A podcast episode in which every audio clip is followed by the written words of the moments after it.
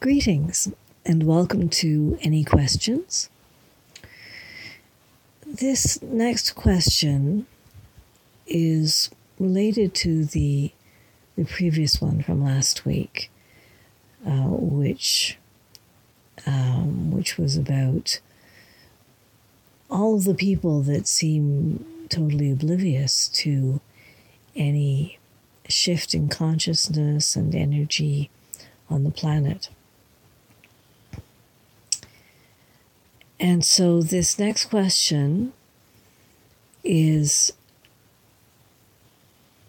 with the the changing energies and consciousness on the planet is it possible to that just simply living just simply existing in these times is also um, is also helping is also um, adding to the the shift in consciousness.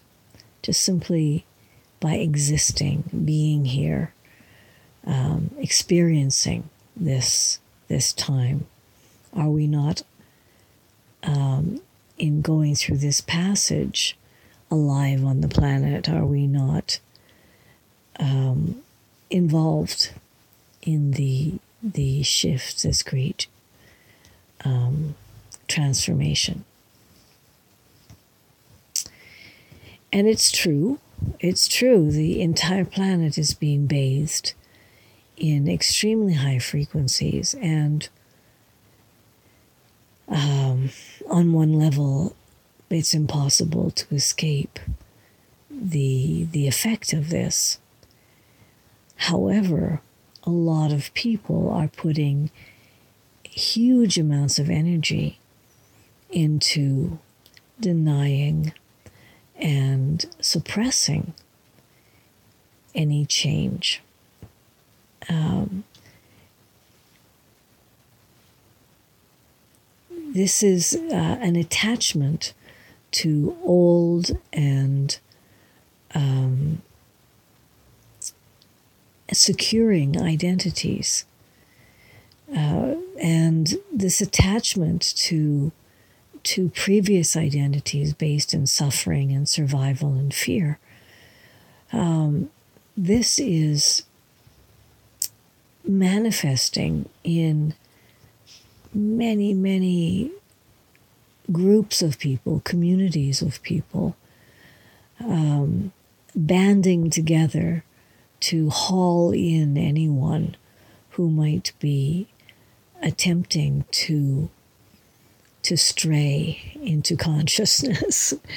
um, the punishment, quote unquote, um, for straying from the nine to five sheeple identity is becoming on many levels stronger and stronger in communities that are really fighting to maintain a closed, uh, fear based, survival based identity. This we can see very clearly in the reaction of the Chinese authorities to anyone who is dissonant with what the the prevailing um, ideas are on what it is to be Chinese. Um, the obedience and um, complete submission to the authorities with the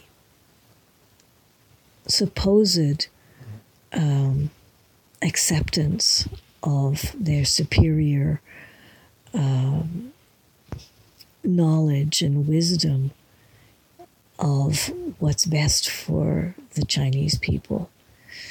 Um, this is the the example that comes most readily to mind for me because um,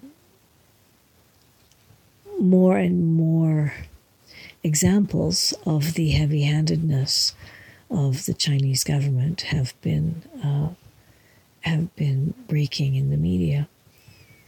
We can see this in many other states around the world where uh, inclusiveness is not even is is far from uh, uh, an ideal, and the rigidity of a community identity is violently maintained.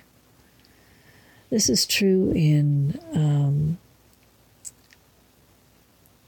in in many Orthodox religions uh, and traditional cultures with all the letters and capitals, but it's also true in um, in the suburbs in the United States and Canada. Uh, it's true of of any community that has its very very clear ideas of what is correct, what is appropriate, what one is supposed to do. And um, and as I said, anyone who attempts to stray is uh, is very quickly made aware of how wrong that is. So it's very, very important for those of, of us who are actually aware of and aligned with the shift in consciousness, that we gather together, that we align with other people who believe similar things to what we believe, so that we do not feel alone and wrong. And uh, bereft of an identity. Um, I've experienced in the past week, I've experienced um, someone who has been sucked back in to the suburban uh, pablum reality. Uh, it's very, very difficult. Alone, it's very difficult to to make it through the um, the layers of misogyny, dishonoring of the feminine, um, the the valuing of the wounded masculine, um, and the faith that something else is is possible. It's difficult to to stand on one's own and maintain one's integrity and dignity um, and essential truth. It's so much easier to to cave in and to just follow the the flow of uh, what has been and what so many people hope will always be. Uh, the image coming to my mind is is you know of the person who's covering their ears and going la la la la la la nothing's happening and not only nothing's happening in terms of consciousness elevation, but also nothing's happening in terms of all of the the very difficult things going on on the planet at this time. Um, there are many, many people, a great proportion of the population, who is simply um, doing doing its best to ignore what's going on or feeling so overwhelmed by the volcanic change on the planet that um, that they just can't deal with it. And instead are just putting noses to the grindstone, um, making sure they're making money, um, making money, having kids, um, or continuing with all of the all of the the plot lines of our old stories. And so the question can we simply exist in these times and still be part of the shift and the transition? Not only part of it, but um, but be helpmates in this shift and transformation. Um, treading water is not working because the current is too swift. The current is swift in two different directions. it's it's very very strong in the direction of, of keeping us admired and imprisoned. And it's also very strong in the, the current of transformation. I believe that the, the current of transformation is a tsunami. It's a, a,